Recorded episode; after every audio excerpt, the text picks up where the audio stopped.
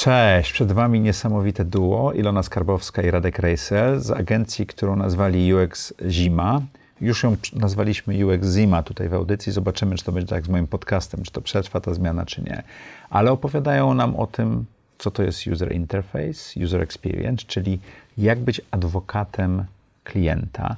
Opowiadają też o tym, jak zupełnie przypadkiem na stoku z przyjaźni może powstać firma, a ja nauczyłem się tego, dlaczego warto być znakiem zapytania, a nie wykrzyknikiem.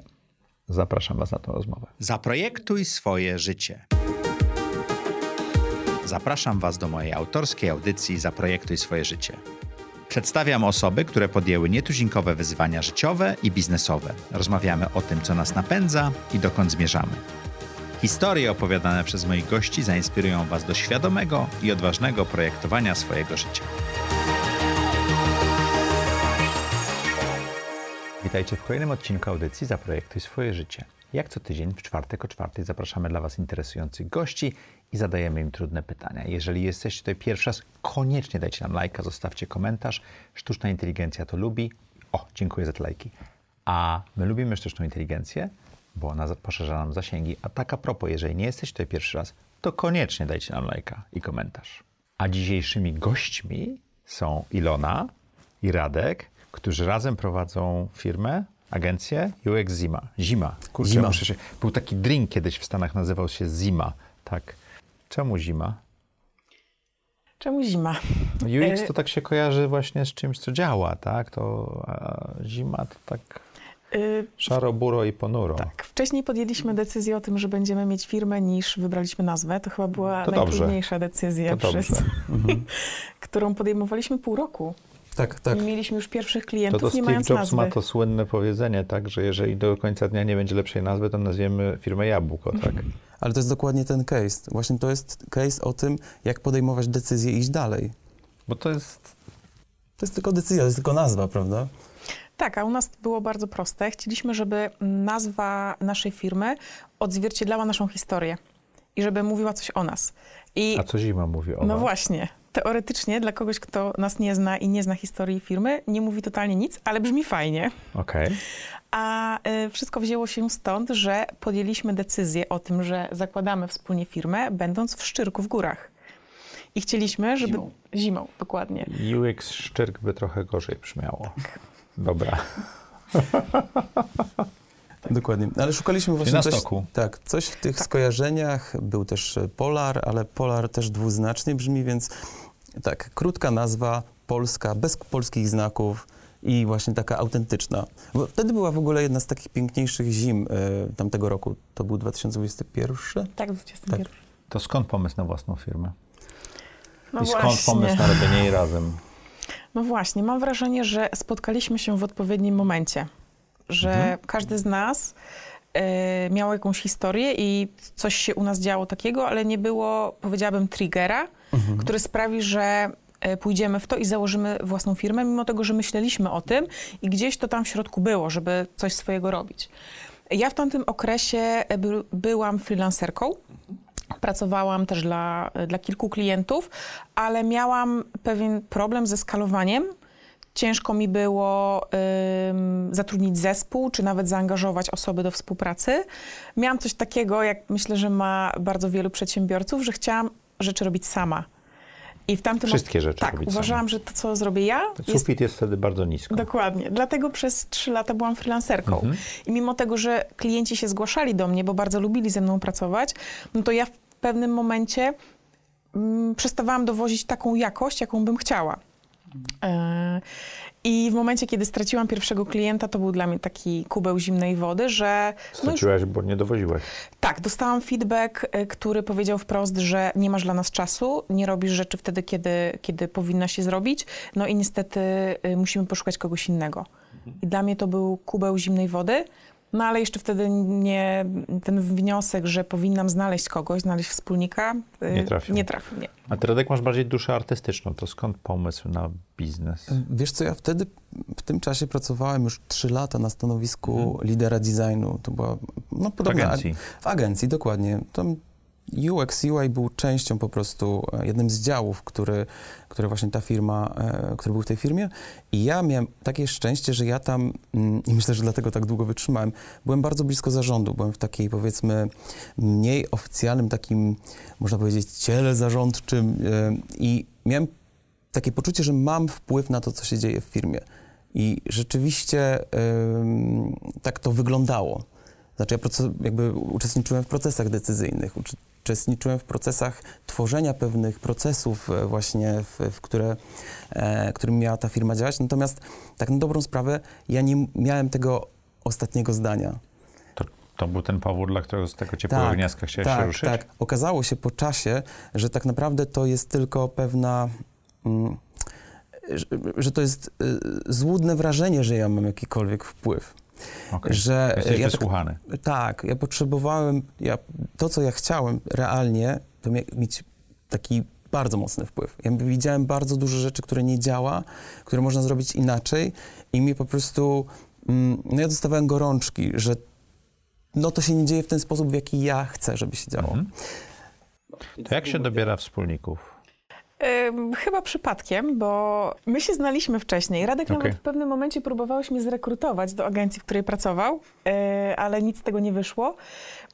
Mieliśmy wspólnego znajomego, z którym ja w tamtym momencie bardzo, bardzo mocno się przyjaźniłam i utrzymywałam relacje. I właśnie z nim umówiłam się, że wyjeżdżamy do Szczyrku na weekend. I dzień przed wyjazdem zadzwonił do mnie, że chciałby, żeby pojechał jeszcze jego kolega, bo akurat, nie wiem, ma wolny weekend. Ty nie miałeś wtedy mieć koncert? Nie pamiętam, co to było, to już... No był wolny weekend. Tak, był wolny weekend i mówi, czemu nie? Myślę, że bardzo żałuję, w sensie nie wiem, czy żałuję, ale myślę, że w trakcie tego wyjazdu nasz kolega był mega wkurzony, bo rozmawialiśmy tylko między sobą. I tylko o biznesie. Tylko o biznesie, tylko o branży, o problemach, jakie mamy. A że on w ogóle nie zajmuje się UX-em, jest z zupełnie innej branży, był na nas wkurzony i tak naprawdę... Czyli twoje kosmitów pojechało ze mną narty, tak? Tak, dokładnie. Okay. Bardzo, bardzo przepraszamy ciebie, Jarku, ale też dziękujemy. I tak. wtedy na tym stoku ta spółka powstała? Nie. To było tak, że my się rozgrzaliśmy, na maksa się rozgrzaliśmy, przez to, że bardzo dużo rozmawialiśmy ze sobą. Okazało się, że po prostu między nami na maksa iskrzy. I pamiętam, że Ilona podzieliła się ze mną wtedy takim pomysłem, że ona bardzo chciałaby prowadzić podcast o designie. I tak na dobrą sprawę to, co my robiliśmy, to robiliśmy takie trochę, nie MVP, tylko co jest jeszcze wcześniej, POC tego podcastu, bo właśnie rozmawialiśmy o takich kwestiach branżowych. Właśnie wtedy okazywało się, że mamy wspólne widzenie pewnych rzeczy, że myślimy podobnie. I ja pamiętam, że przyjechałem do Warszawy i zdecydowałem, że żaden podcast, że agencja. I zadzwoniłem do Ilony i Ilona powiedziała, spotkajmy się jutro. A skąd ten pomysł, żeby nie robić podcastu, tylko od razu rzucić się na głęboką wodę i zacząć firmę? Ja wtedy zmieniałem pracę. Pamiętam, że byłem tydzień przed rozpoczęciem nowej i gryzło mnie to uczucie, że nie chcesz iść do pracy. Ja nie chcę znowuż pracować dla kogoś. To będzie powtórka z rozrywki. Ja będę musiał się podporządkować procesom, ja będę musiał podporządkować się standardom.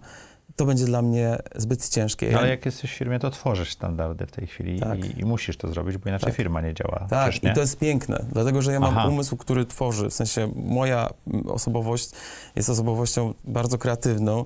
Ja bardzo lubię robić nowe rzeczy i dla mnie firma jest trochę jak taki projekt. Ja się mogę tutaj wyżyć, właśnie szczególnie w tych tematach procesowych, kiedy musimy zrobić coś, czego jeszcze nie ma. To co było dla was najtrudniejsze, jako takiej pary prowadzącej biznes między wami? Prowadzenie biznesu to jest wiele takich rzeczy, ale czy były jakieś takie momenty, w których tak już było ciężko? Trzeba zacząć od tego, że my się faktycznie nie kłócimy i nie ma między nami takiej sytuacji, że nie wiem, krzyczymy na siebie albo kłócimy się. A nie wkurzacie się na siebie? Oczywiście, ale że właśnie, to nie jest tak, czyli komunikacją to rozwiązujecie? Tak.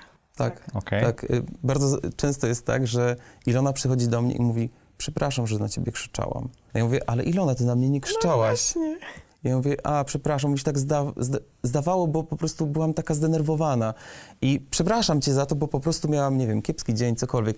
Więc jakby my staramy się wychodzić bardzo otwarcie i szczerze, jeśli coś czujemy. Bo wiemy, że nasze emocje, jeśli zaczną się gdzieś tam kumulować, to będzie to może się naprawdę zakończyć katastrofą dla naszego biznesu. Czyli komunikację macie zaliczoną. A co, jakie były takie rzeczy, które was zaskoczyły, czy pozytywnie, czy negatywnie w tym pierwszym półroczu, czy roku odpalania biznesu razem? Bo ty byłaś freelancerką, ty pracowałeś z kimś, ale po jakichś utartych szlakach, a tu musieliście zbudować tak, to. My oboje jesteśmy projektantami. Tak. UX. A kto prowadzi biznes? No właśnie. I właśnie pierwsza rzecz, która nas była, myślę, że była bardzo dużą trudnością dla nas, to jak zrobić wycenę. I jak zrobić wycenę tak, żeby ona była dla nas dobra, rentowna, żebyśmy na tym zarobili, żebyśmy my jako projektanci mieli czas, żeby pomyśleć nad jakimś rozwiązaniem, żeby nie robić pierwszej rzeczy, która nam przychodzi do głowy. Mimo tego, że jesteśmy w stanie zaplanować proces i mimo tego, że ja wcześniej byłam freelancerką i wyceniałam swoją pracę dla klientów, to wciąż musieliśmy naprawdę mocno pracować nad tym mięśniem, bo kilka wycen, szczególnie na początku naszej działalności, no po prostu skopaliśmy. To były zadania. Tak, to byliśmy fundacją, jednym słowem. Tak. Dla dużych organizacji. Dla dużych i średnich. Okay. Tak. Bardzo chętnie was zatrudniali, bo są tani i dobrzy. Tak, dokładnie. I dlatego na samym początku mieliśmy klientów z polecenia. Bo dokładnie taka wieść się prawdopodobnie niosła, że robią szybko, dobrze i tanio. Czyli coś, co jest de facto niemożliwe, żeby zrobić te wszystkie trzy czynniki. Ja w Delu miałem takie powiedzenie, mój zespół miał takie powiedzenie, jak pan chce szybko, dobrze i tanio, to proszę wybrać dwa. Musieliśmy się nauczyć tego, jakiego rodzaju design chcemy dostarczać i gdzie my się chcemy wypozycjonować na całej drabince. To jak się taką lekcję odrabia? Poza dużą ilością pracy, małą ilością pieniędzy, jakimś wkurzeniem i frustracją, bólem. Jak ten wasz cykl feedbacku, informacji do was samych działał? Zastanawiam się, czy był jakiś konkretny proces. Tak, najpierw było konto nasze. Okay. To wyszliśmy od naszego konta. Że było puste. Że mamy dużo pracy. Może nie puste, nie. My nie mieliśmy nigdy pustego konta, ale mamy dużo pracy, jesteśmy zajęci, zaczynamy zatrudniać osoby, a na naszym koncie nie przybywa kasy. W sensie one były, cały czas był obrót, ale... To, co weszło, to wyszło na koniec. Dokładnie. Tak, mieliśmy, dajmy na to, zawsze 20%, tak liczyliśmy sobie poza kontem, tak realnym kontem, liczyliśmy sobie w Excelach, że mamy tam ponad 20% zysku. Tak to wyglądało. Tak, a potem tego nie było. Gdzie jest ten 20% marży? Marży, tak, w sensie... A zysk jeszcze trzeba było za inne rzeczy zapłacić z tej marży, dopiero potem zostaje mysk, tak? Tak, tylko na samym początku... Wydaje mi się, że to zrobiliśmy dobrze na początku, bo nie mieliśmy praktycznie żadnych kosztów. Czyli nie mieliśmy leasingu, do tej pory zresztą go nie mamy, nie kupiliśmy wypasionych maków, czy nie wynajęliśmy biura od dnia zero. Więc... Czyli najpierw przychody, a dopiero potem koszty. Tak, dokładnie. To wydaje mi się, że zrobiliśmy mądrze, ale jednocześnie cały czas wydawało mi się, tak, okej, ta lekcja jest odrobiona, ale nie ma tej kasy na koncie. I zaczęliśmy cofać się po nitce do kłębka. Gdzie to wypływa. Tak, gdzie to wypływa i co się dzieje. I zaczęliśmy robić analizę. Zaczęliśmy liczyć czas. Znaczy, od początku w sumie liczyliśmy czas pracy, ale zaczęliśmy robić retrospektywę, ile realnie my spędzamy czasu nad projektem versus wycena. Czego w pierwszych miesiącach nie robiliśmy, bo znowu nie było czasu. Mhm. Ale w momencie, kiedy okazało się, że nie mamy tej kasy na koncie, powiedzieliśmy sobie stop, musimy zrobić analizę, bo bez tej analizy nie pójdziemy dalej. Czyli jeżeli kontaktowaliście, 120 godzin, a potem się okazało, że ich było? 300. Aha. To nawet nie 2 razy więcej, tylko 2,5 razy, tak? Tak, to jest jeden projekt, który był dla nas bardzo dużą lekcją, dzięki któremu myślę, że dzisiaj jesteśmy tutaj, gdzie jesteśmy, bo gdyby nie to zderzenie ze ścianą, to nie wiem, czy zrobilibyśmy tą analizę. A co was najbardziej pozytywnie zaskoczyło w tym początkowej części biznesu? Właśnie, bo Ilona zupełnie inaczej podeszła do odpowiedzi na to pytanie, bo co mnie zaskoczyło, to właśnie to, jak my się uzupełniamy. Bo w zasadzie nie zrobiliśmy sobie takiego spotkania, na którym ustaliliśmy sobie, Ilona, ty będziesz zajmowała się administracją, fakturami i tym finansami, a ja się będę zajmował, nie wiem, HR-em, pilnowaniem projektów czy czegoś tam. Nie było czegoś takiego u nas. Ale to się wszystko przez te pierwsze pół roku tak ładnie poukładało. Myślę sobie, że gdyby że to jest trochę jakby takie szczęście, które mieliśmy, że udało nam się rzeczywiście spotkać ze sobą.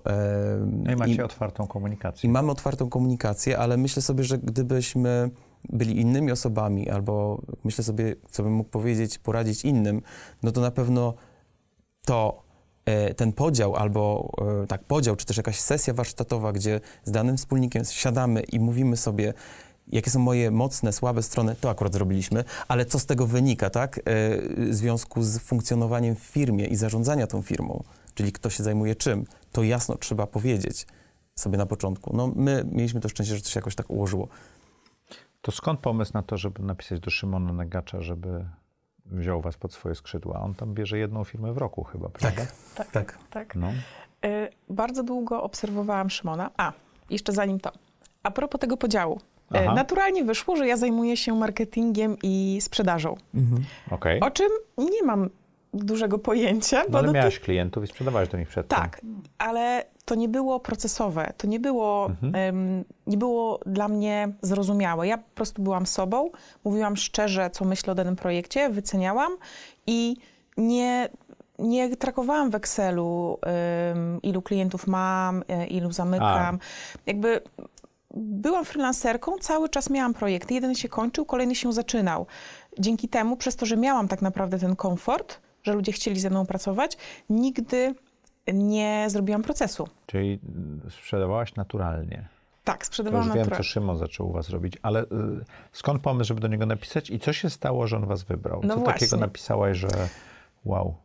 Pierwsza rzecz to sam Szymon, którego my znaliśmy wcześniej, podziwialiśmy i gdzieś tam właśnie Ilona mi go pokazała, więc on w naszej firmie gdzieś tam był taką postacią, taką jakby to było... Trzecim aktorem, kiedy decydowaliśmy o... Tak, Ilona przychodziła i mówiła, słuchaj, słuchałam podcastu z Szymonem, on poleca układać sprzedaż w ten sposób i mi pokazuje jakiś wykres i zaczynamy to analizować i zaczynamy to wdrażać, więc to jest jedna rzecz, że dla nas to była, no my wiedzieliśmy, że to jest dobry wybór, jeśli byśmy się zdecydowali na to. Druga rzecz jest taka, że my lubimy inwestować jakby i wiemy, że inwestowanie jest w dobre rzeczy, zwraca się i to jest... To na pewno... To jest nasza część wspólna, co? Mimo wielu różnic, które mamy, to naszą częścią wspólną jest to, że zyski, które mamy, nie przejadamy, tylko wszystko inwestujemy w rozwój. Tak. I dlatego... Siebie, firmy i tak dalej. Dlatego, kiedy Szymon ogłosił, no powiedzmy, Radek to nazywa konkursem, ja mówię nabór, jakkolwiek to nazwiemy, na mentoring do siebie. Na początku... Który też nie jest za darmo. Na początku wysłałam to do Radka, ale... Całkowicie szczerze, nie mówiłam ci tego wcześniej. Myślałam, że się nie zgodzisz. Miałam jakąś wewnętrzną... Dlatego potrzebowałam... Wciąż się zaskakujemy. Potrzebowałam od ciebie jakiegoś takiego potwierdzenia, że to jest dobra decyzja, bo ja chciałam to zrobić, ale wysłałam to do Radka. Myślałam, że powie, że jakby nie, to jest za drogie, albo nie, jakby nie idziemy w to. I wtedy trochę... To usprawiedliwiłoby mój strach przed zaaplikowaniem jednak na mentoring. Co takiego napisałaś, że zostaliście wybrani? Właśnie do dzisiaj się zastanawiam, co tam było w tej aplikacji. Opisałam szczerze, jak jest. Opisałam naszą sytuację. Przygotowałam bardzo dużo materiałów. Przygotowałam analizę finansową. Napisałam, jakie problemy mamy dzisiaj, co chcemy rozwiązać. Opisałam charakterystykę naszego biznesu. Czyli to nie było pół paragrafu, jesteśmy fajni, powinien z nami pracować. Nie, naprawdę to przyłożyłam się do tej aplikacji. To było porządne wypracowanie. Tak. Ile czasu ci to zajęło? Myślę, że około 2 godzin. Okej. Samo napisanie. Plus mieliście te dane, więc... Tak. Plus analiza to myślę nawet dłużej. Ale rozumiem, że jakby to były to wytyczne, prawda? Które trzeba było przygotować. Tak, tam był formularz, który Szymon udostępnił, gdzie odpowiadałam na różnego rodzaju pytania, między innymi o model biznesowy, czy o to, co dzisiaj robimy w sprzedaży. Więc wysłałam aplikację, ale nie wierzyłam. Znowu, jakby za pierwszym razem bałam się zaaplikować. Bo jesteście po paru miesiącach już współpracy, prawda? Szymon mówi, że właśnie ten mentoring to jest takie droga na skróty, żeby być tam, gdzie on jest, dla takiej firmy jak nasza. I rzeczywiście on przychodzi... Nie uczyć się na swoich błędach, tylko na jego. I mieliśmy chyba tą rozmowę nawet na ostatnim spotkaniu z Szymonem w tym tygodniu, że kurde, no patrz, doszlibyśmy do tego, nie? Jakbyśmy doszli, oczywiście byśmy doszli, bo pewnie też dlatego Szymon nas wybrał, bo po prostu gdzieś tam mamy podobne myślenie i gdzieś tam zobaczył potencjał. Ale myślę sobie, ale kiedy? I ile byśmy musieli się nauczyć i ile kasy byśmy stracić musieli. Więc tak naprawdę no, tego nie wiemy, ale no, jest to, no, jesteśmy przekonani, że na pewno no, nieproporcjonalnie więcej, prawda, niż to, co płacimy teraz i inwestujemy, więc to nam daje i widzimy to, że... Czyli warto szukać zewnętrznych mentorów, tak, konsultantów, szczególnie jak się jest na początku. Szczególnie, bo wy też nie macie bardzo dużego doświadczenia zawodowego poza... Znaczy macie doświadczenie w UX-ie, ale niekoniecznie w prowadzeniu własnej firmy. Nie. To się zgodzę. Może Ilona miała bardziej takie doświadczenie rzeczywiście, jako była na jednoosobowej. W agencji współpracowałaś troszeczkę. Tak. Tam też oczywiście, no, tak na dobrą sprawę, to doświadczenie bardzo dużo mi dało, bo ja się wielu rzeczy nauczyłem z punktu widzenia takiej, jak się buduje strategię firmy, jak się ją w ogóle prowadzi, jak działają różne działy. To na pewno bardzo dużo przeniosłem i bardzo dziękuję właśnie Innowatice za to, że ona mnie tego nauczyła. Natomiast zawsze warto mieć kogoś, kto obok gdzieś będzie no, z perspektywy jakiejś patrzył na to, co robisz i będzie ci trochę pokazywał, wskazywał, w którą stronę iść. No i tak. Indywidualnie, nawet nie tylko tak, jak my tutaj mamy globalnie, w sensie, że jesteśmy firmą, ale też indywidualnie. Wydaje mi się, że każdy powinien mieć takiego swojego superwizora. Nawet kilku. Ja mam mentorów, coachów, trenerów, jeżeli chodzi o fizyczność i mentalność prowadzenia biznesu, bo to jest potrzebne. Oczywiście. Bo jak jesteś w codziennym biznesie, to drzewa zasłaniają las. Tak? A trzeba, żeby ktoś wyszedł z tego helikoptera, powiedział, że to nie ten las. Tak, świetnie tniesz te drzewa, ale to nie ten las. Jeśli chcesz dotrzeć do przedsiębiorców, ludzi takich jak ty, zareklamować się w audycji Zaprojektuj swoje życie, napisz na adres partner@zsz.media. Zapraszam do współpracy. Jakie macie ambicje co do waszej firmy? Zanim przejdziemy do tego, co ja jestem super podekscytowany, żeby dowiedzieć się od was, co zrobić z UX-em, Zaprojektuj swoje życie i UI-em, to chciałem was zapytać, jakie macie ambicje? Quo vadis? Dla tych, co słuchają, spojrzeli sobie głęboko w oczy i zastanawiają się. My na pierwszym naszym takim warsztacie, na którym właśnie tworzyliśmy misję, wizję firmy i taki zalążek strategii, takie, co będziemy robić za 5 lat, to takim naszym ogromnym celem, takim największym... Gwiazdą polarną tak zwaną. No gwiazdą polarną, tak co... To było stać się największą agencją UX-ową w Polsce. Teraz wiemy, że to nie jest mało największa ludzi, agencja. Dużo zysku. Dokładnie. Na przykład, albo mało ludzi, mało projektów. Ale jakościowe. Jakościowe, szczęście, tak w sensie w życiu takim, no bo biznesmanom pomóc... Są tacy architekci, którzy robią jeden budynek na 5 lat. No. Ale to są same wielkie budynki. Wielkie budynki, no. Zdecydowanie to jest... Nasz cel się zmienił i teraz po 2,5 roku, odkąd podjęliśmy decyzję o tym, żeby mieć agencję i założyć Zimę, totalnie inaczej o tym myślimy. I naprawdę jest Zimę. I jest dużo takich, powiedziałabym, obiegowych opinii, czy jakichś takich właśnie opinii, które powtarzają różne osoby. Właśnie chcesz, skaluj się. Wszyscy ci mówią, skaluj się. Nie skaluj się. Patrz na to, co masz tu i teraz i spróbuj to jak najlepiej zoptymalizować i sprawić, żeby mając te zasoby, które masz, zarabiać więcej.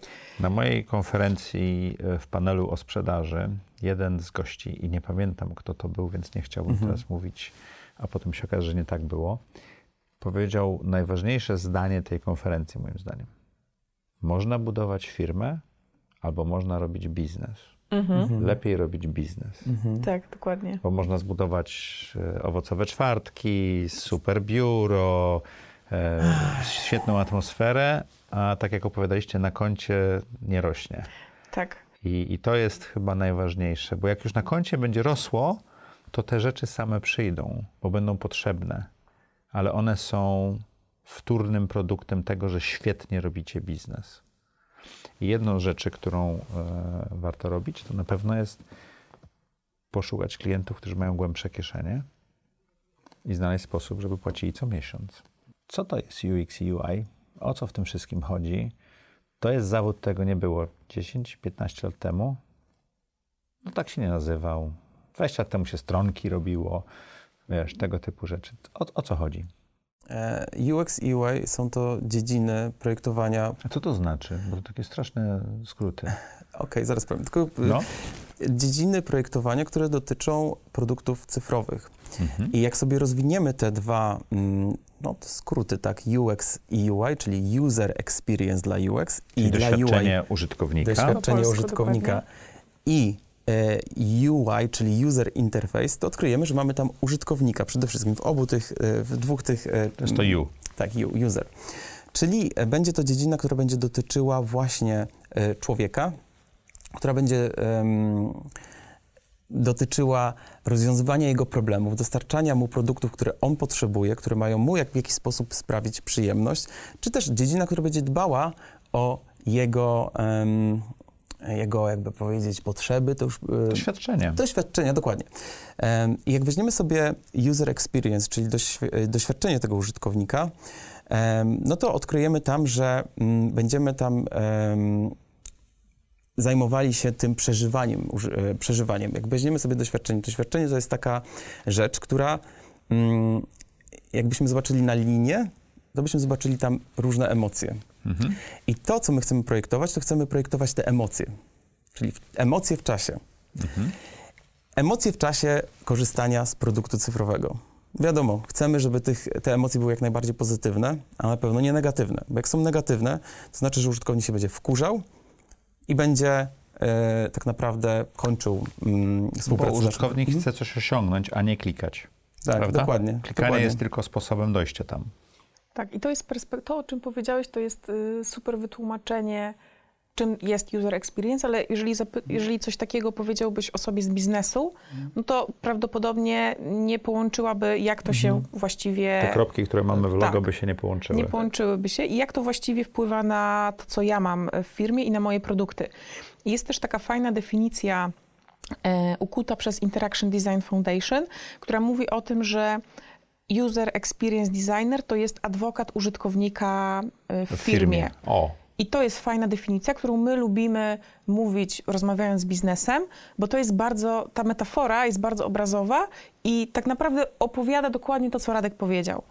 To, że my trochę zarządzamy tymi emocjami i też musimy dealować z tym, co się dzieje wewnątrz, bo każdy dział chce mieć wpływ na to, jak wygląda interfejs.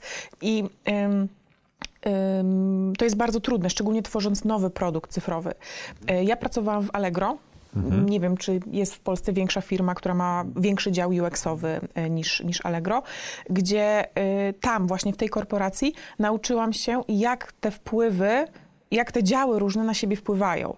Jak ja próbując zaprojektować ścieżkę zakupową dla jakiegoś produktu wewnętrznego Allegro, muszę dealować z działem legal, z działem prawników, którzy chcą przeforsować jakieś swoje elementy. I ja jako ten adwokat użytkownika muszę przyjść i powiedzieć, hej, to nie jest fajne, dlatego że... i wymienić argumenty. Warunki nie mogą mieć 360 stron, bo nikt tego nie przeczyta, prawda? Albo nie można mieć 2 regulaminów i 2 checkboxów.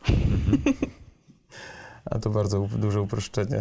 Tak, ale na takim poziomie czasami musimy dealować z tym.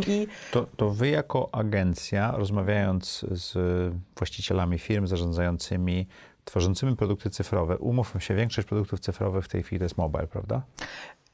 Tak, zależy kto jest użytkownikiem, jaki jest kontekst, ale jeżeli chodzi o skalę, 70-80%? Tak, więcej? Ale to jest B2C. A B2B? Dokładnie. W B2B jest trochę inaczej, bo... To jest więcej na stronach internetowych? Tak, cały czas mamy... Czyli na dużym ekranie, większym ekranie. Tak, cały czas mamy desktop, ale znowu e-commerce B2B rośnie i ja zastanawiam się cały czas, jak to będzie wyglądać. Obserwujemy rynek. Niemniej jednak jest tam na przykład więcej konfiguratorów, które lepiej używa się na desktopie. Mhm. Ale znowu, to co powiedziałeś, że mobile jest super popularny i tak naprawdę jest większościowy. Tak, w B2C totalnie dominuje mobile. Mhm. To słuchają nas właściciele firm, którzy bardzo często sprzedają do innych firm i tak dalej. Na co trzeba zwrócić uwagę, żeby ten interfejs naszej strony internetowej, czy naszego B2B e-commerce'u, czy nawet strony do zapytań, tak? Czyli proszę nas zapytać, był dobry, żeby klienci przychodzili i nie umykali. Są pewne ogólne zasady, którymi kierujemy się, jako projektanci kierujemy się i one są właśnie ukute 15-20 lat temu, między innymi przez IDF, o którym wcześniej już wspomniałam. I da się usiąść i z marszu zaprojektować chociażby formularz, gdzie jest masa dostępnych materiałów dotycząca tego, jak fajnie zaprojektować formularz. I tam już nie ma co wynajdować koła, nie? Ono zostało wynalezione. Ale warto spojrzeć na to w kontekście naszej firmy, dlatego że możemy sobie manipulować tym formularzem i w zależności od tego, czy chcemy mieć lepiej skwalifikowane lidy już na etapie formularza, czy więcej lidów, możemy sobie tym manipulować. Bo im więcej pytań zadamy, tym mniej osób będzie miało cierpliwość, żeby wypełnić. Tak, dokładnie. Więc tutaj oczywiście można wziąć i skorzystać z gotowego szablonu i trzymać się zasad UX-owych i mieć fajnie, dobrze zrobioną stronę. Ale musimy ją testować i zawsze rozmawiać z naszymi użytkownikami, żeby mieć ten kontekst. I to powinniśmy połączyć jeszcze z naszymi celami biznesowymi. Bo jeżeli robimy fajny UX, ale jest on oderwany od biznesu, to tak naprawdę nie jest on nikomu potrzebny. To zadam wam inne pytanie. Dlaczego właściciel firmy, czy decydent w firmie miałby wydać dodatkowe pieniądze na zrobienie UX-u, czy UI-a, czy w ogóle, kiedy i tak ma agencję, która mu coś tam zrobi, to po co mu coś takiego? Ja mam taką metaforę, że można wydać, nie wiem, 1000 złotych na, czy tam 5000 złotych na remont, nie wiem, witryny i sklepu, którym sprzedaję jakieś, nie wiem, bułeczki, czy cokolwiek innego, ale mogę wydać troszeczkę więcej i zadbać o to, żeby wnętrze, czy też to, jak się ta witryna prezentuje, wyglądała lepiej dzięki temu. Czyli takiego architekta wynająć, a nie tylko ekipę remontową, tak? I ludzie, którzy wejdą z zewnątrz, znaczy będą na zewnątrz, no prawdopodobnie wejdą, bardziej ich zainteresuje, czy też zachęci do wejścia sklep, czy witryna, która będzie ładniejsza, która będzie informowała w ogóle, co jest jakby w ofercie danego sklepu. To jest za szybą. Dokładnie, niżeli ta, która po prostu będzie beznadziejna, będzie brzydka, która po prostu może nawet być naprawdę super, nie wiem, super produkt. Aczkolwiek jeśli ktoś nie wejdzie do środka, tak, no i nie spróbuje, to się o tym nie przekona. I oczywiście ważny jest sam produkt, ale jeśli zaczynamy być w świecie, gdzie konkurencja po prostu się rozmnaża i jest jej coraz więcej, a nam jest coraz ciaśniej na tym rynku, no to musimy jakby coraz więcej rzeczy wokół produktu samego usprawniać i właśnie jednym z nich jest to doświadczenie klienta. Ja mogę dodać do tego to, co mówią nasi klienci, kiedy przychodzą po nasze usługi. Chociażby wczoraj rozmawiałam ze startupem, który jest na rynku od 3 lat, i my zwykle rozmawiamy z CEO albo z CTO, w tym wypadku rozmawiałam akurat z CTO, który mówi, tą platformę zbudowałem sam, ale ja się na tym nie znam. Ja zrobiłem to tak, jak potrafiłem. Czyli potrafię zrobić backend, a frontend jest taki, jaki jest. Albo robię frontend po swojemu. Tak. I ja udowodniłem tym produktem, że rynek tego chce, rynek tego potrzebuje, ale my nie jesteśmy w stanie urosnąć bez... Bo nie mamy konwersji. Może nawet nie konwersji, tylko nie jesteśmy w stanie urosnąć, bo ja już więcej nie zrobię, ja już więcej nie wycisnę z tego produktu. Zrobiłem podstawową wersję, ale potrzebuję kogoś, kto przyjdzie i da swoją ekspertyzę, żebyśmy mogli na przykład sprzedawać kolejne usługi. Albo żebyśmy poza tym, co mamy dzisiaj, mogli sprzedawać dostęp do dashboardu. Dashboard zrobiony przez takiego programistę, umówmy się, nie jest czytelny, a użytkownicy nie będą chcieć płacić za coś, czego nie potrafią używać. To jeszcze jedną metaforę właśnie do tego, co powiedziała Ilona, bo myślałem o tym, pomyślmy sobie o tym, że sprzedajemy jagodzianki na przykład. I jagodzianki są pyszne i jakby mamy super przepis, mamy świetne ciasto drożdżowe, zdaje się, z drożdżowego robi, już nie pamiętam, ale z jakiegoś tam konkretnego. Jesteśmy w tym mistrzami, no ale chcemy rosnąć, tak? Jak możemy na drożdżach. Jak na drożdżach, dokładnie. I teraz projektant, który miałby się teoretycznie zająć tą sprawą, mógłby na przykład zbadać, co klienci, konsumenci takich jagodzianek, czego im brakuje. Co jeszcze by chcieli na przykład skosztować, co lubią. I okazałoby się na przykład, że można by było produkować takie bułeczki, tylko że z truskawkami malinami, na przykład. To jest oczywiście bardzo taki jaskrawy przykład, ale dokładnie, i zrobić test. Jak się będą sprzedawały, super, jak nie? Dokładnie. Każdy chyba zna kuchenne rewolucje, prawda? To jest kwintesencja w ogóle myślenia projektowego, czyli takiej podstawy... Krótkie menu? Nie, chodzi mi o proces, mindset, podejście do pewnych rzeczy. Bo to, co robi Magda Gessler, to jest właśnie dokładnie... Ona wykorzystuje design thinking do tego, żeby przeprowadzać kuchenne rewolucje. Oczywiście... Tam jest cała szata telewizyjna, którą trzeba omijmy to, odfiltrować. Ale ona przychodzi, zapoznaje się z sytuacją, jest jakiś problem, biznes nie idzie. Idzie najpierw rozmawia z interesariuszami, czyli kucharkami, właścicielami. Robi desk research. Potem idzie do ludzi, pyta się, co tu się dzieje w ogóle, dlaczego... Do klientów potencjalnych. Do klientów potencjalnych. Dlaczego nie przychodzą. Tak. Potem mają sesję definiowania problemów, czyli tutaj pani to w ogóle nie daje do głosu swoim kucharkom, które są utalentowane, one mógłby stworzyć super menu. Potem razem wymyślają jakiś nowy pomysł na tą knajpę, Czyli faza definiowania pomysłu, kreatywna faza i mamy prototypowanie, czyli to, co im wymyślili, oni zaczynają prototypować w małej skali i robią test, czyli ta kolacja, Czy też idą do ludzi i po jakimś czasie ona sprawdza na bazie tego, co tam im wyszło, przychodzi po 5 tygodniach, jak to idzie, jak to zażarło, No i to jest mniej więcej to samo, to robi projektant. On musi najpierw zrozumieć, z czym on tutaj ma do czynienia, jaki jest problem, musi ten problem jakoś rozwiązać, zrobić jakiś prototyp tego rozwiązania, który ten problem ma rozwiązać i go przetestować. I to... i na końcu oczywiście zaprojektować i wdrożyć, ale mniej więcej tak to wygląda. Jeśli nie masz tego mindsetu, to ciężko będzie ci ten biznes szedł. To co ja, jako szef firmy, czy też decydent, bo to niezależnie gdzie ja jestem, z jakim nastawieniem muszę przyjść do takiej firmy jak wasza? Na pewno z otwartą głową i z taką... Właśnie z otwartą głową i z tym, żeby słuchać tego, co my mamy do powiedzenia i sprawdzać, czy to w ogóle jest coś, co mogłoby się przydać w moim biznesie, czy nie. Jeżeli projektant mówi coś, co jest zupełnie od czapy i nie rezonuje ze mną jako z osobą od biznesu, no to może to nie jest jednak to. Może nie tutaj powinienem szukać. Ale jeżeli ja, będąc na takim spotkaniu z agencją UX UI, słyszę, że faktycznie oni rozumieją moje problemy, bo na przykład mam bałagan, na przykład mój development trwa bardzo długo i taka osoba na spotkaniu mówi, prawdopodobnie dlatego, że masz bałagan w designie i programiści nie wiedzą tak naprawdę, jakie komponenty powinni wdrażać, albo znowu idąc krok do tyłu, projektanci spędzają bardzo dużo czasu na projektowaniu, bo właśnie jest bałagan w produkcie, i to faktycznie u ciebie występuje, no to ciężko się z tym nie zgodzić, prawda? Albo ty jako biznes, twoim problemem biznesowym jest to, że rośnie ci nowa konkurencja, rośnie ci jakaś firma obok, którą na początku ignorujesz, ale widzisz odpływ swoich użytkowników do tej innej firmy. Mhm. I naturalnym jest, że właściciel takiego biznesu powinien zainstalować tą aplikację, czy sprawdzić to rozwiązanie konkurencyjne i... Stać się użytkownikiem. Tak, stać się użytkownikiem i szczerze porównać swój produkt do tamtego produktu. A to jest bolesne. To jest bolesne, ale tylko w ten sposób można wprowadzić jakąś zmianę i szczerze sobie odpowiedzieć na pytanie, dlaczego ci użytkownicy wolą ten drugi produkt od mojego. Mhm. Ja bym jeszcze powiedział, że może trochę bardziej ogólnie, ale jednak to się bardzo sprawdza i jest bardzo ważne właśnie w podejściu do projektowania w ogóle. To jest przychodzeniem w postawie znaku zapytania, a nie z wykrzyknikiem.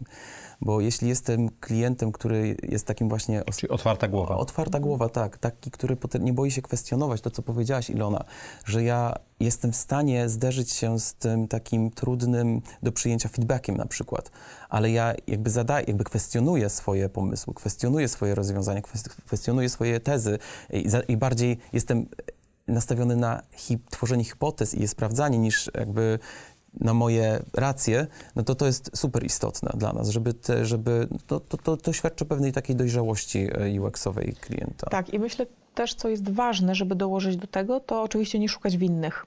Czyli to, że mój produkt na przykład traci użytkowników, nie powinniśmy wytykać osoby w firmie, które za to odpowiadają, bo odpowiada za to cały zespół. Ale też ta decyzja kiedyś była dobrą decyzją. Tak, to, że się zmieniły często, preferencje użytkowników, często. Czy konkurencja zrobiła coś innego, to... Tak. I to jest, myślę, w ogóle... Jak Tinder wprowadził swajpowanie w prawo i w lewo, to zmieniło UX w wielu innych aplikacji, tak, prawda? Tak, dokładnie. I w ogóle to jest niestety bardzo duży problem takich produktów dojrzałych, które już właśnie są bardzo długo na rynku, powiedzmy, nie wiem, ponad 8 lat. Jesteśmy przyzwyczajeni. Jesteśmy przyzwyczajeni do tego, że nie wiem, odnieśliśmy sukces, jesteśmy liderami, no to już w zasadzie nie trzeba wiele robić. I bardzo często niestety jest tak, że po prostu dany kontekst, kiedy dana firma powstała albo produkt, no też jakby stworzył pewne szanse. I no nie... Zdarza się tak, że nie było tam dużo pracy takiej właśnie analitycznej, testowania i tak dalej, tylko właśnie po prostu może wykorzystaliśmy pewne szanse rynkowe, a teraz już to nie starcza, w jakiś sposób nie działa i trzeba teraz zastanowić się, co możemy zrobić innego i no jest ten opór. No ale przecież działało, tak? Przecież jak ja mam zmienić teraz swój sposób, który po prostu, no, na którym budowałem biznes i którym budowałem albo budowałam, a na którym po prostu odniosłem sukces. No to jest bardzo trudne. To jest właśnie, to jest po prostu trudne i my musimy też się z tym w jakiś sposób mierzyć i to jest częścią naszej pracy też jest właśnie przekonywanie takich decydentów, właścicieli, produktów, że warto zaryzykować. Może warto zrobić jakiś kawałeczek. A sprawdźmy, tak? I no, są różne metody, żeby rzeczywiście te mindsety zmieniać i pokazywać wartości, ale to jest duża bolączka. Czyli po pierwsze zacząć od tego, że się przychodzi z otwartą głową, sprawdzić konkurencję, porozmawiać z pracownikami, nie martwić się o to, że coś nie zadziałało, czy też nie działa, tylko stwierdzić, że zbudujemy coś od nowa w pewnym sensie. Czy coś jeszcze? Pobierać te lekcje z tego i uczyć się za każdym razem. Tak, kółko feedbackowe, żeby szybko się kręciło, tak? Tak. To ile taka przyjemność kosztuje? Jeżeli ja chciałbym poprawić stronę za projektu i swoje życie tak, żebyśmy mieli kupę ludzi w newsletterze i żeby do naszej społeczności Master Hub przychodziło idealnie wyselekcjonowane jednostki. Jak bardzo mnie to będzie bolało? No niestety jest tak, że nie ma podobnych projektów i musimy zawsze zbadać sytuację. Czyli wy za każdym razem szyjecie to od nowa. Mamy oczywiście jakiś worek, powiedzmy takich, no bo już czyli nie produkujecie cegieł. Tak. Nie, bo to jest tak, że naprawdę czasami, to jest w ogóle... Często zdarza się tak, że przychodzi ktoś i mówi, że potrzebuje zmienić grafikę, bo mi tutaj nie działa i coś tam. No ale my patrzymy na to, ale czy na pewno dobra, ale co ty chcesz osiągnąć? No i siadamy sobie razem wtedy od tego, co ty chcesz osiągnąć, tak naprawdę dopytując cię, a co wpłynęło na to, że tego nie osiągasz, tak naprawdę kroimy dla ciebie usługę, która jest złożona z tych różnych Czyli to jest proces. Rzeczy. To tak. Nie jest prosta usługa. Wiesz, czasami jest tak, że wiesz, no tobie się wydaje, że trzeba zmienić grafikę, a okazuje się, że to wcale nie to, że po co to robić, wiesz, no spoko, możemy ci to zrobić, zapłacisz nam, ale to ci nie przyniesie, wiesz, tego efektu. To ci poprawi to tam 0,01% konwersję na przykład, tak, czy coś innego. Tak, no my musimy przede wszystkim znaleźć te aspekty, no zależy też jakby gdzie działamy, czy długoterminowo, czy to jest, jakie są, no to właśnie te cele. Ale czasami naprawdę, no znajdziemy jedną małą rzecz, nie, i to wystarczy. Nie będzie takiej, wiesz, odejścia tej kasy. Ja bym chciał, żeby wybrzmiała jeszcze bardzo ważna rzecz. To znaczy, jest coś takiego jak mindset projektowy, UX-owy. Możemy to nazwać różnorako. Natomiast chodzi o to, że nie wszyscy biznesmeni, którzy zakładają biznes, potrzebują tego UX-a. Są takie sytuacje, w których dobre rozpoznanie rynku wystarczy, żeby przygotować produkt MVP na przykład, który rzeczywiście ma tą propozycję wartości, tą funkcjonalność, która właśnie celuje w rynek. Celuje wystarczy na kilka lat. Nie, to nie jest tak, że to jest w stanie rozhulać produkt na wiele lat, bo właśnie tutaj pojawiają się u nas często osoby i biznesmeni, którzy właśnie mówią, dobra, już nie wiem jak, nie? W sensie już rośnie konkurencja. Ale to jest troszeczkę tak, że jak masz 10 czy 100 klientów, czy nawet 1000 klientów, to UX niewiele dla ciebie zrobi. Jak ta wartość zaczyna się mnożyć ilość klientów, czy wielkość kontraktów, to zaczyna mieć sens, prawda? Wiesz co zaczyna mieć sens tak naprawdę? No. To też oczywiście, ale wyobraź sobie, że zakładasz produkt, którego nie było na rynku i po prostu zgarniasz rynek. I w pewnym momencie konkurencja, która jeszcze nie istnieje, ale ktoś tam już widzi, że o, rynek tego potrzebuje, to ja zrobię to samo. I zazwyczaj dzieje się tak, że kilka takich biznesów powstaje. To wtedy trzeba wyróżnić. Oni już wiedzą, co tam nie działa. Wiesz, wiedzą, że tam jest logowanie spartaczone, wiedzą, że coś tam, wiesz, jest takiego, że... oni to zrobią lepiej. I oni to zrobią lepiej. I zrobią dokładnie to samo, Facebook, co ty. Tak, i MySpace. I wtedy należy skorzystać z usług kogoś takiego jak my, dlatego, że my jesteśmy w stanie zbadać rynek, jesteśmy w stanie właśnie tak jak z tymi jagodziankami, tak, znaleźć te truskawki do tych jagodzianek. I myślę, że tutaj, no i wtedy jest sens, bo wcześniej nie. I to jest piękne też, że i bardzo lubię takie właśnie produkty, lubię takie biznesy, gdzie kurde, oni to potrafią, a nie wiedzą, że potrafią, nie? Z jakimi ludźmi pracujecie? Pracujemy z ludźmi, którzy są znakami zapytania. O! Tak dlatego, jest? Że... Ja się z tym nie zgadzam do końca. Dlaczego? Dlaczego? Dlatego, ale u was w firmie, czy po stronie klienta? U nas w firmie. Dlaczego? Dlatego, że żeby być projektantem, nie możesz mieć ego. Nie możesz być artystą. Mhm. To jest ważne. Nie możesz być wykrzyknikiem. Musisz mieć... nie masz ego? Wiesz co, ja jestem z ASP. Ja w ogóle właśnie. 8 lat ASP projektowania, co prawda, natomiast na ASP projektowanie, no artystyczne raczej takie przedmioty codziennego użytku, więc ja się wyzbywałem tego wykrzyknika długo, bardzo pokornie musiałem pracować, żeby się tego wyzbyć i jakby udało się. Ilona, czemu się nie zgadzasz? Jesteś wykrzyknikiem? Trochę tak. Nie, tak chciałam powiedzieć. Ja patrzę na to w zupełnie inny sposób i znowu bardziej analitycznie i to myślę, że też jest fajna różnica między nami, że Radek jest bardzo kreatywny, a ja bardzo analitycznie do tego podchodzę, dlatego że różne osoby w naszej firmie, nasi projektanci są różni, oni mają różną osobowość. Macie różnych adwokatów, różnych klientów. Tak, bo klienci potrzebują różnych kompetencji i potrzebują czasami osób, które wymyślą dla nich proces, więc potrzebują kogoś takiego jak Radka i poza Radkiem mamy też projektantki, które mają podobny sposób myślenia, ale czasami potrzebują kogoś, kto bardzo analitycznie podejdzie i przeanalizuje na przykład w formie audytu to, co mają dzisiaj na stronie i zaproponuje konkretne zmiany, czyli ktoś bardziej... Czasami to będą proste zmiany. Tak? Czasami to będą proste zmiany, tak zwane quick winy, które potem... Zmienimy kolor guzika. Tak, ten przysłowiowy kolor przycisku i... Więc potrzebujemy różnych osób i też są różne potrzeby, dlatego ja na to patrzę bardziej przekrojowo, że mamy pudełko z osobami, powiedzmy, kreatywnymi, mamy pudełko z osobami, które są bardziej analityczne, które są badawcze, ale mamy też osoby, które robią świetny UI, czyli robią efekt wow, tak zwany, o który klienci często pytają. Chociaż teraz po tym, jak to powiedziałam, to chyba jednak się z tobą zgadzam, bo nie wszyscy muszą być znakami zapytania, tak. Ale te takie pojedyncze umiejętności uważam, że są różne i to też jest ważna rzecz, żeby kiedy ktoś zaczyna pracować z taką agencją UX czy UI, żeby zwracał uwagę na to, jaki jest zespół i czy ten zespół odpowiada mi energią i tym, co proponuje. Żeby to była osoba, która na przykład jest bardzo skrupulatna, jeżeli robimy bardzo dużo testów AB. Super, czuję się trochę mniej zagmatwany, ale mam większy znak zapytania w głowie. Ilono, Radku, co chcielibyście, żeby słuchacze i widzowie audycji Zaprojektuj swoje rzeczy zapamiętali z tej rozmowy? Ja bym chciała, żeby słuchacze i widzowie zapamiętali, żeby holistycznie patrzeć na swój produkt i nie tylko na siebie, ale też rozglądać się dookoła. A ja bym chciał, żeby słuchacze zapamiętali to, że może bardziej warto być znakiem zapytania niż wykrzyknikiem. To bardzo mi się podoba i to mi zostaje z tej rozmowy i ten wykrzyknik jako równowartość ego jest chyba ważne, bo niektórzy mają bardzo wyboldowany ten wykrzyknik. Dziękuję wam ślicznie, dziękujemy. Cudownie było wam poznać i dziękujemy Szymonowi Negaczowi za to intro. Co czwartek o 4:00 zapraszam was do audycji Zaprojektuj swoje życie.